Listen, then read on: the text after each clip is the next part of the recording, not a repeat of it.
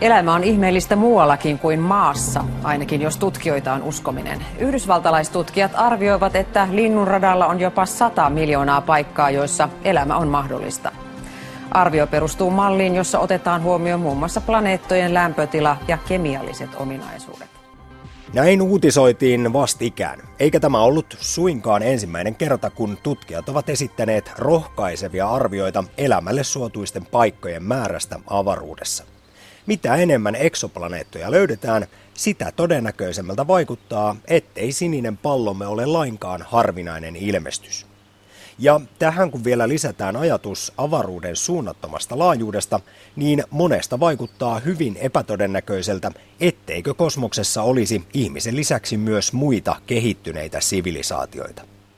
Mutta samalla nousee esiin kuitenkin fyysikko Enrico Fermin lanseeraama kuuluisa paradoksi. Jos kerta maailmankaikkeus kuhisee elämää, missä kaikki ovat? Miksemme ole kuulleet mitään, vaikka esimerkiksi SETI-projektissa on yritetty havaita merkkejä maan ulkopuolisesta älystä jo yli 50 vuotta. Tähtitieteilijä ja astrobiologian opettaja Marianna Ridderstad toteaa, että mitään yhtä tieteellistä selitystä Fermin paradoksiin ei ole, mutta monta hyvää vaihtoehtoa sen sijaan löytyy nythän on las- tai voi helposti laskea, että jos sellainen sivilisaatio kehittää niin kuin itsestään lisääntyviä robotteja, niin ne voi helposti lisääntyä eksponentiaalisesti ja sitten käydä kaikilla planeetoilla galaksin sisällä hyvin lyhyessä ajassa. Eli minkä takia tällaisia ei ole nähty, niin se on se varsinainen Fermin paradoksi. Ja se viittaisi siihen, että ihan lähiympäristössä avaruudessa ei ole niin kuin kovin korkean teknologian sivilisaatioita.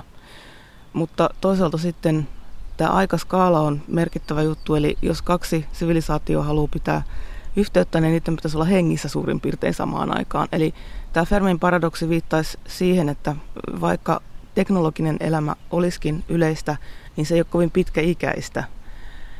Eli sitten ei välttämättä päästäisi siihen pisteeseen, että näitä robotteja kuhisee joka paikassa. Niin emme mekään ihmiskunta ole lähettänyt signaaleja avaruuteen kuin vasta semmoiset sata vuotta. Ja nekään signaalit, jotka ovat silloin lähteneet, niin eivät vielä ole kuin sadan valovuoden päässä. Joo, mielenkiintoista on se, että me tosiaan on lähetetty niitä signaaleita niin etupäässä vahingossa, eli se on ollut tämän teknologian sivutuote. Ja mä uskoisin, että niin kuin muita tällaisia teknologisia kulttuureja etsittäessä, niin nimenomaan tällaiset tahattomat ilmiöt, mitä niiden toiminnan seurauksena syntyy, niin saattaisi olla sitten niitä, mitä me voidaan helpoiten havaita. Että ei välttämättä tällainen kommunikaatioyritys sinänsä johda mihinkään. Eli kun viritellään laitteita, niin sieltä saattaa näkyä muukalaisten tietovisailua, telkkariohjelma. Joo, sieltä voi näkyä paikallinen onnenpyörä tai jotain muuta tällaista. On siis täysin mahdollista, että muukalaisten radiosignaalit ovat kulkeutuneet maahan esimerkiksi silloin, kun ihminen on vielä kiipeillyt puissa ja syönyt ötököitä kaverin turkista. Tässä tapauksessa muukalaiset voisivat olla nyt jo niin edistyneitä, että he kommunikoivat tavoilla, joita me emme ymmärrä havaitakaan. Yhtä lailla signaalit voivat olla vasta tulossa, pitkällä matkallaan halki loputtoman avaruuden. Toisaalta tähtitieteilijä Marianna Ridderstad toteaa, että vajaan 14 miljardin vuoden ikäisenä maailmankaikkeutemme on vielä nuori elämän ja älyn kehittymisen kannalta. Me voimme olla itse asiassa niitä ensimmäisiä älyllisiä olioita. Mun oma näkemykseni on se, että itse asiassa maapallon elämä on varmaan aika lailla niin kuin tässä ensimmäisessä aallossa, sanoisinko maailmankaikkeuden synnyn jälkeen, että nythän maailmankaikkeuden syntyessä tarvitaan sen jälkeen noin kymmenen tähtisukupolvea, että tällainen maankaltainen elämä olisi mahdollista. Eli toisin sanoen me loppujen lopuksi ollaan niin kuin pitkässä juoksussa varmaan aika lailla näitä ensimmäisiä. Ja jos siihen lisätään vielä se, että vaikka elämä niin kuin yleisesti ottaen, siis mikrobielämä olisi hyvin yleistä, niin älyllinen elämä ja varsinkin sitten teknologiaa kehittävä elämä on todennäköisesti paljon harvinaisempaa.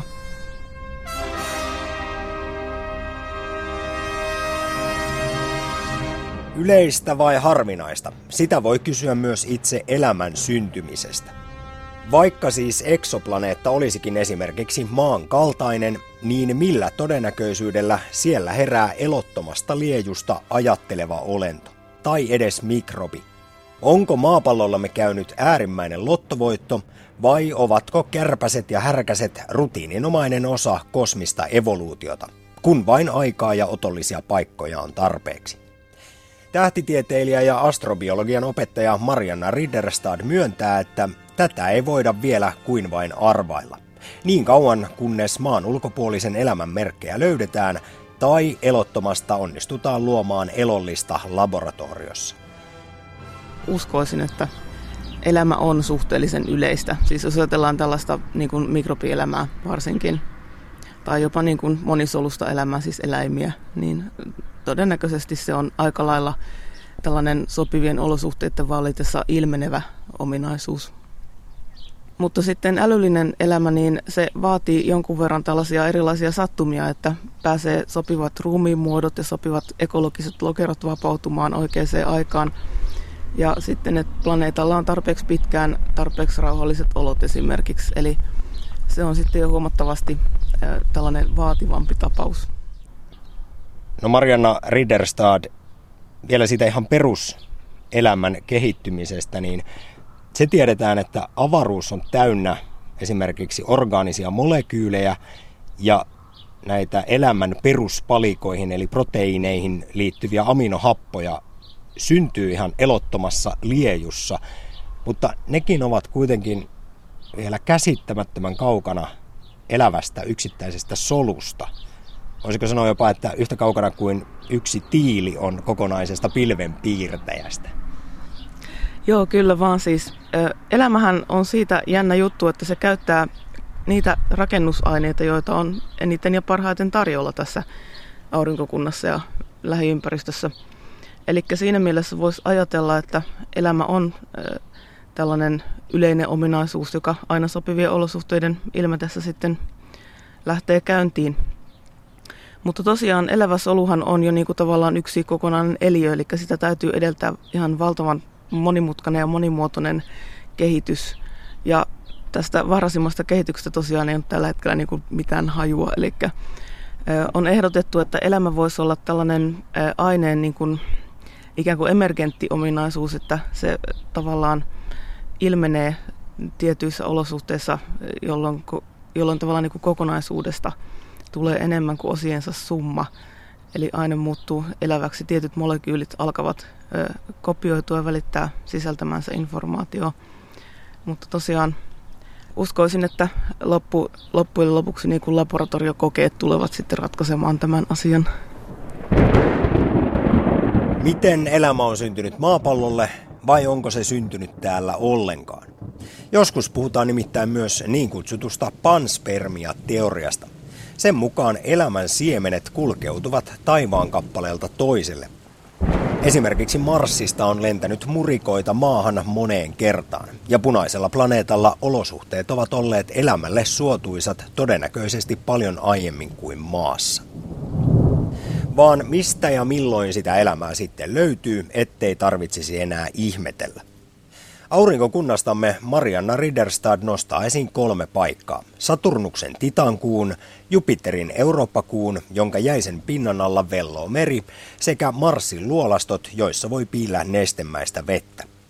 Lisäksi hän huomauttaa toiveikkaasti, että kauempiakin kohteita nähdään koko ajan enemmän ja paremmin nythän tutkimus menee tosiaan hirveätä vauhtia eteenpäin ja ihan seuraavien vuosien aikana on suunnitteilla taas uusia projekteja, joiden tarkoituksena on kartottaa periaatteessa kaikki ihan lähiavaruudessa olevat planeetat.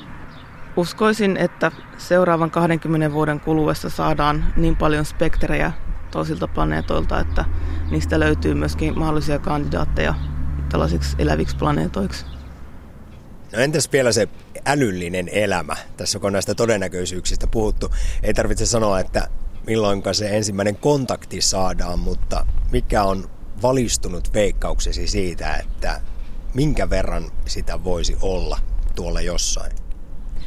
No, jos nyt ajatellaan omaa galaksia, linnunrataa, niin mun veikkaukseni olisi, että ihmisten lisäksi saattaisi olla ehkä yhdestä viiteen tällaista älyllistä sivilisaatioa, eli ihan kourallinen, jos niitä on muita.